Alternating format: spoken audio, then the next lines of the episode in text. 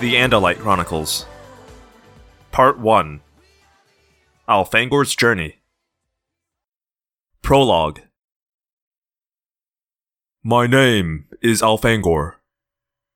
I am an Andalite prince, and I am about to die. My fighter is damaged. I have crash landed on the surface of the planet called Earth. I believe that my great dome ship has been destroyed. I fear that my little brother Aximili is already dead. We did not expect the Yeerks to be here in such force. We made a mistake. We underestimated the Yeerks. Not for the first time. We would have defeated their pool ship and its fighters. But there is a blade ship in orbit as well. The blade ship of Visser 3. Two Yeerk bug fighters are landing on either side of me now. The abomination, Visser 3, is here as well. I can feel him.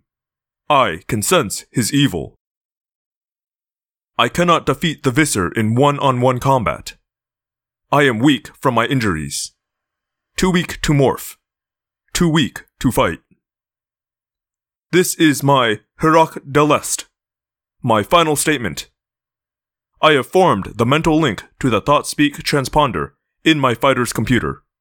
I will record my memories before the Yeerks annihilate all traces of me. If this message someday reaches the Andalite world, I want the truth to be known. I am called a great warrior, a hero. But there is a great deal that no Andalite knows about me.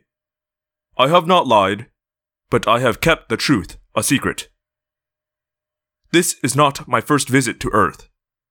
I spent many years on Earth, and yet, no time at all. I landed here now, in this construction site, because I was looking for a great weapon, the Time Matrix.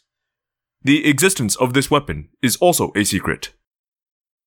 So many secrets in my life. Mistakes. Things I should have done. All the strands of my strange life seem to be coming together. It all seems inevitable now. Of course, my death would come on Earth. Of course, the child would be here. Of course, it would be Visser 3 who would take my life. I am too weak to locate the time ship now. I will die here. But I have left a legacy. Visser 3 thinks he has won our long, private war. But I've left a little surprise behind. I have given the morphing power to five human youths. I know that in doing this, I have broken Andalite law. I know that this action will be condemned by all my people. But the Yeerks are here on Earth. Visser 3 is here. The humans must be given a chance to resist.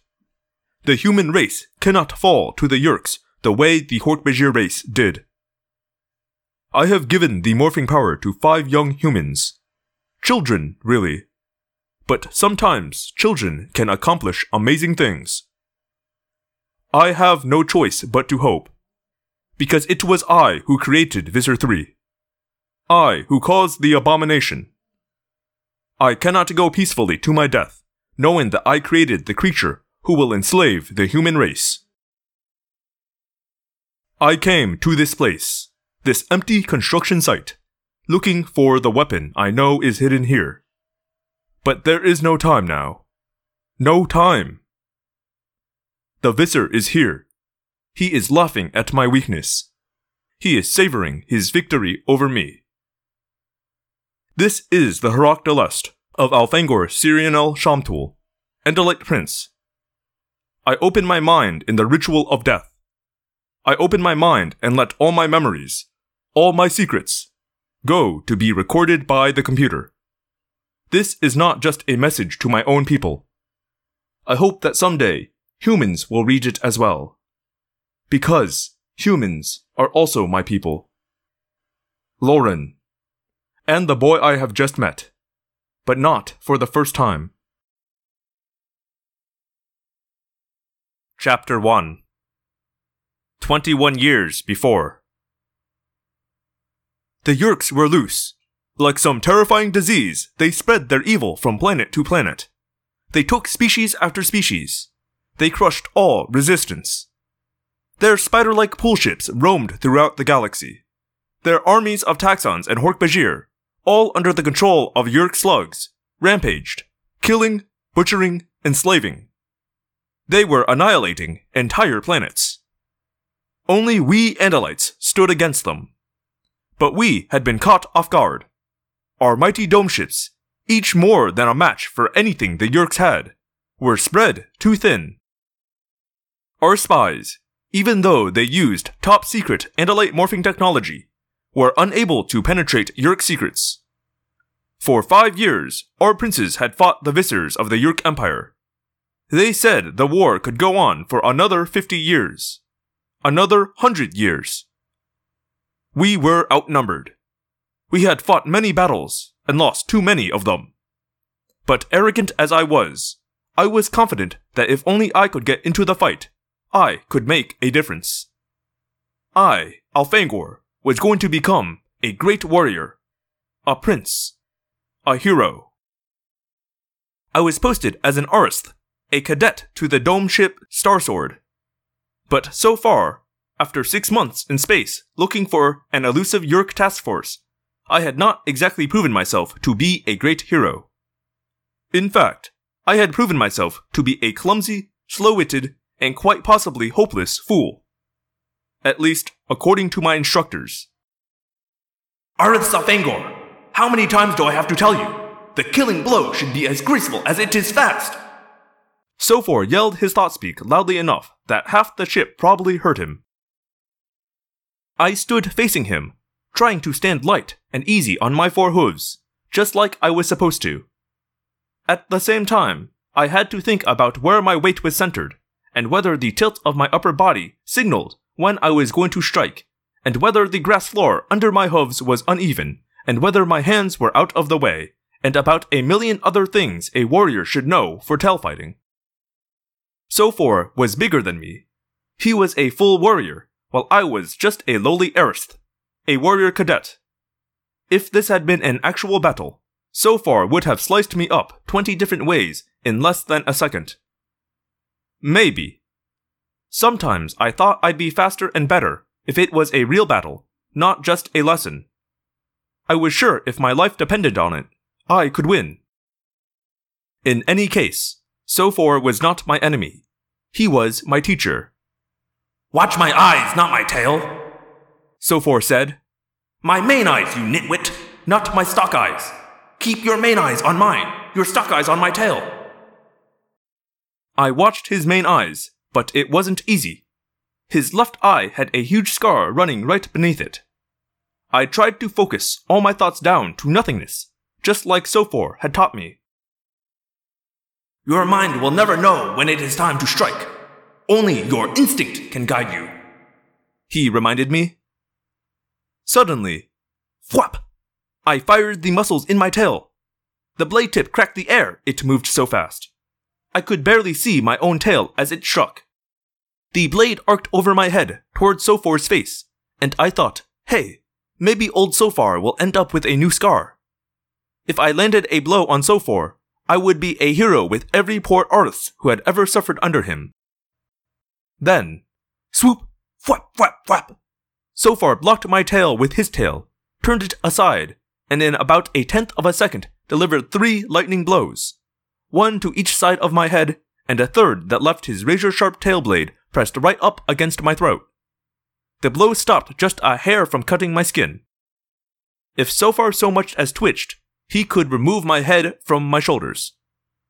Not bad, Aristh Elfangor. Sofor said with a laugh. Not bad at all. That strike of yours could almost have hit me. If I were asleep. He laughed again and pulled his tail away. Remember, don't think about it. Do it. You're too intellectual. You think too much. You should be a scientist, not a warrior. There's no time for thought in a fight. There's only time for your training to join with your instinct. I guess even you must have forgotten that once, I muttered. I regretted the words the instant they were out of my head. Sofor turned his stalk eyes toward me. He had a dangerous expression. What did you say? Arths? Nothing, just. um, nothing. I stammered. But I was staring at the scar below his eye the whole time. Ah, I see. You've noticed my little scar. Yes, quite a nasty cut. Know how I got it? I shook my head. What was I doing, getting smart with Sofor? What was the matter with me? Was I insane? I got this scar from my own teacher. He wasn't as sweet and understanding as I am. He didn't like uppity Arths. The old warrior laughed at his own wit, turned away, and went galloping across the grass, holding his tail as high as an Andalite, half his age would. I breathed a huge sigh of relief. I looked around the dome to see whether anyone else was watching me be humiliated. The dome of a dome ship is a circular area about a third of a mile across. It is filled with grass, trees, ground rushes, and flowers. There is a lake in the middle and a stream that runs around the circumference. It's as much like home as it can be. You'd almost think you were running across any well kept area on the homeworld. But when you look up, you see that you are in space, protected only by a clear plastic bubble, a dome. I saw other warriors running across the grass, feeding and playing and practicing their skills, but none seemed to be watching me. I replayed the fight with Sofor.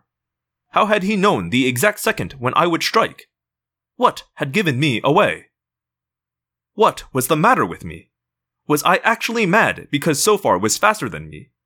Of course he was a better fighter than me. He'd been in more battles than I could imagine. But it still made me angry. I didn't like people laughing at me. And I didn't like losing.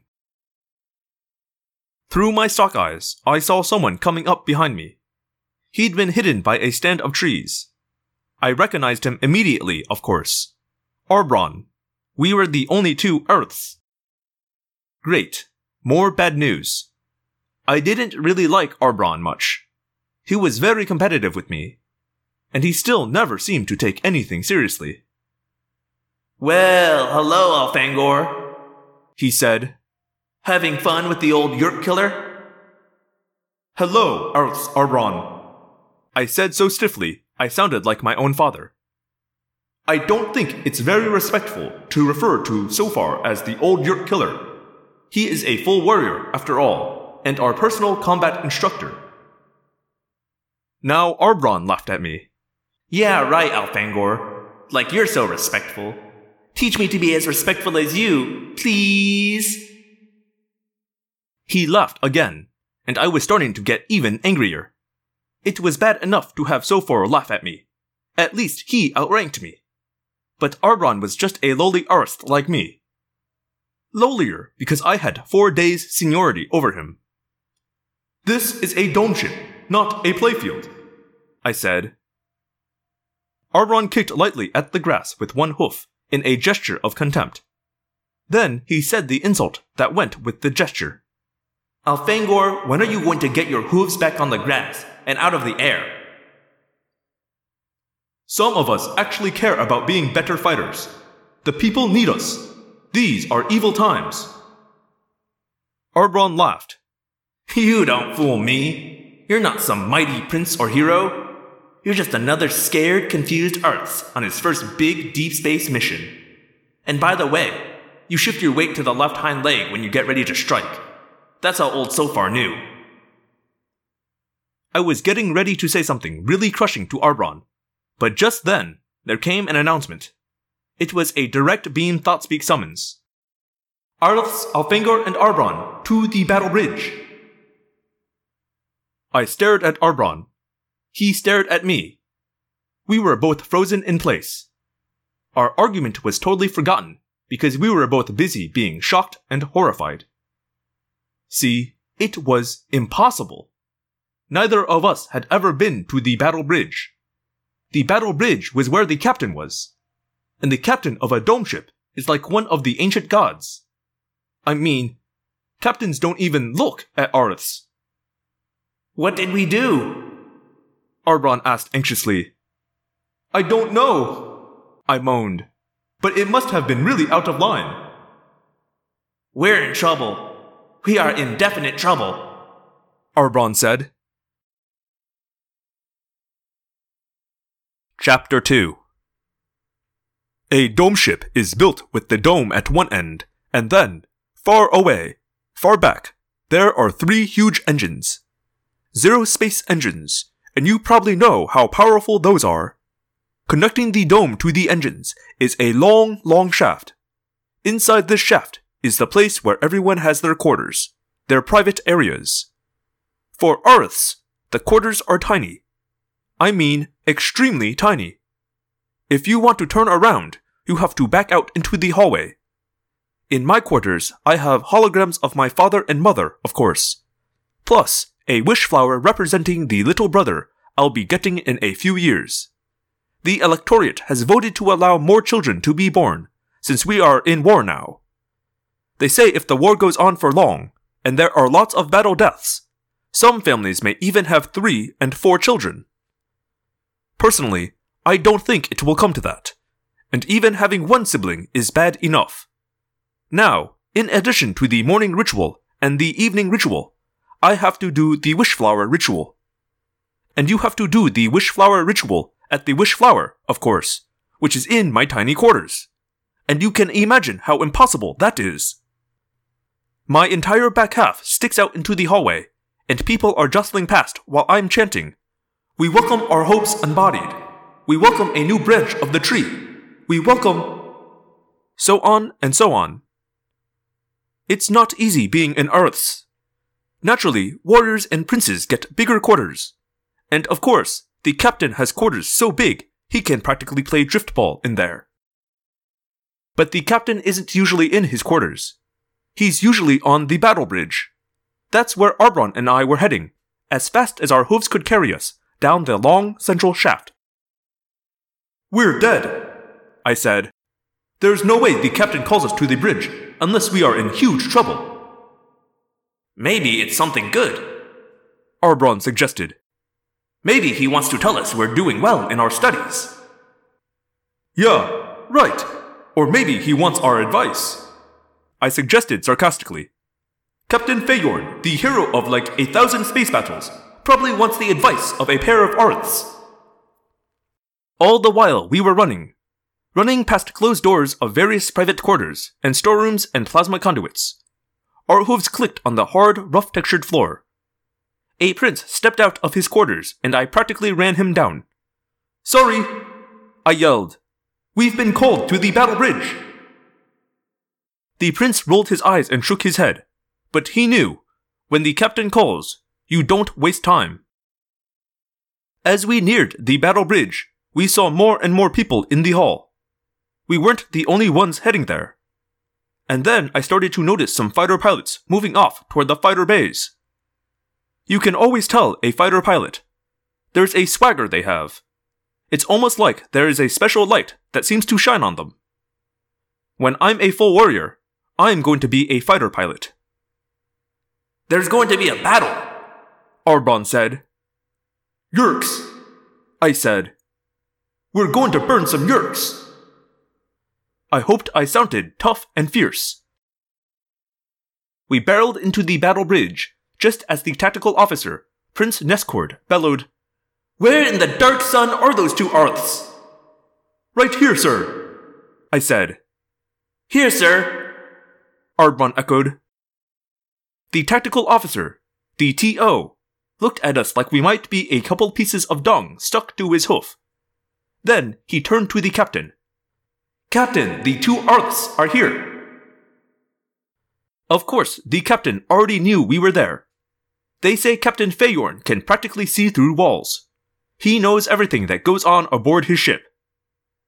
He stood in the center of the room, with the TO on his right, and Prince Briar commander of all fighter squadrons, on his left.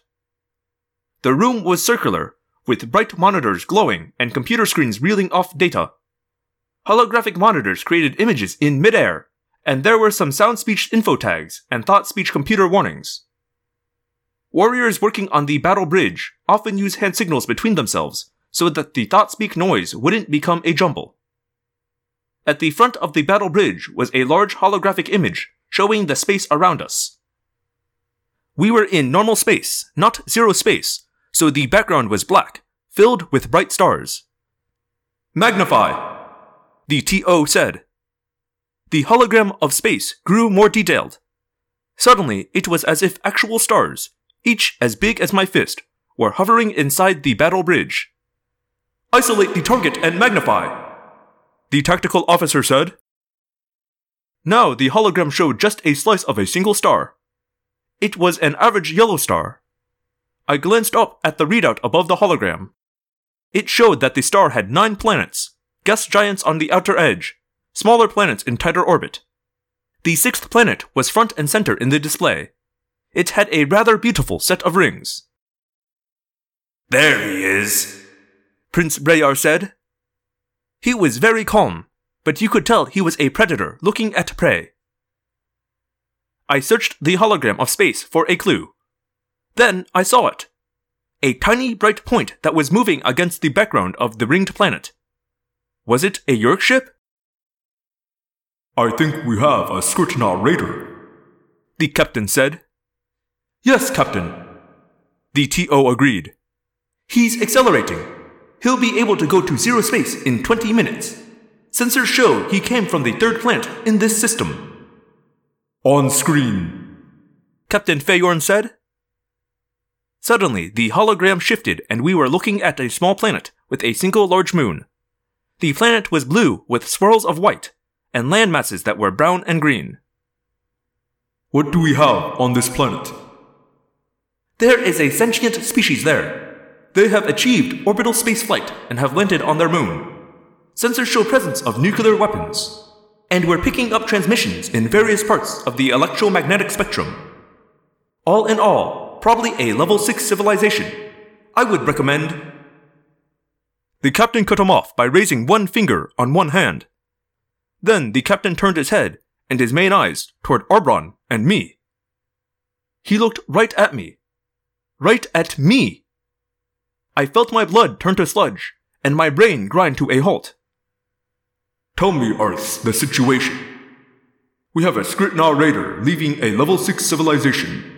20 minutes till he's safe in zero space. What do you recommend? No, this wasn't happening.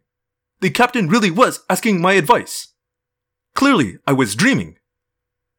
What do I recommend? I asked, feeling the knife edge of panic. Um, uh, uh, dispatch fighters on an intercept course? Is that a question or a statement? The captain asked. I sucked in air and tried not to faint. Dispatch fighters for an intercept. Send two on an intercept course and bring two up behind on a chase vector. And you? The captain said, turning his awful gaze on Arbron. What do we do when we intercept? And why?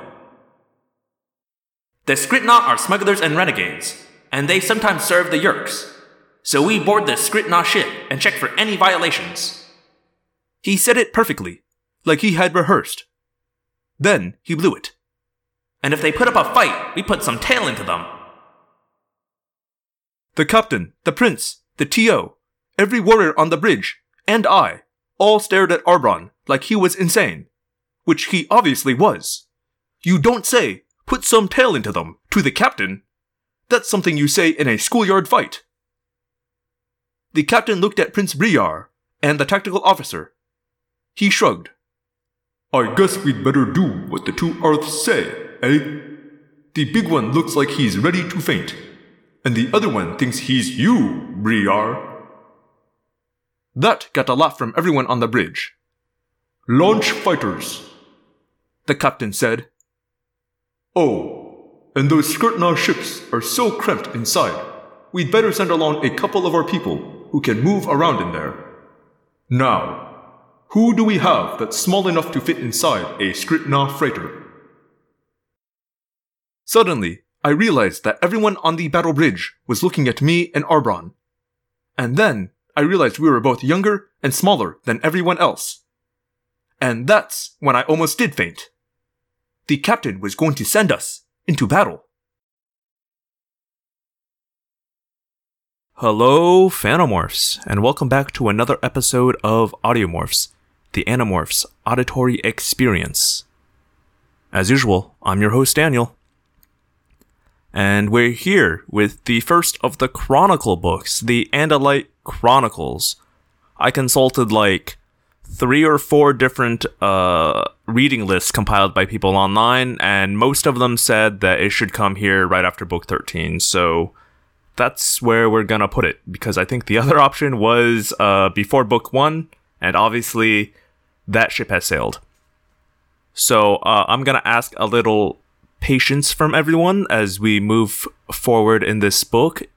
Uh, I work on a very pretty tight schedule for recording these. Actually, it's I I read the chapter on like uh, Sunday and Monday and record, and then I edit Tuesday, Wednesday, Thursday.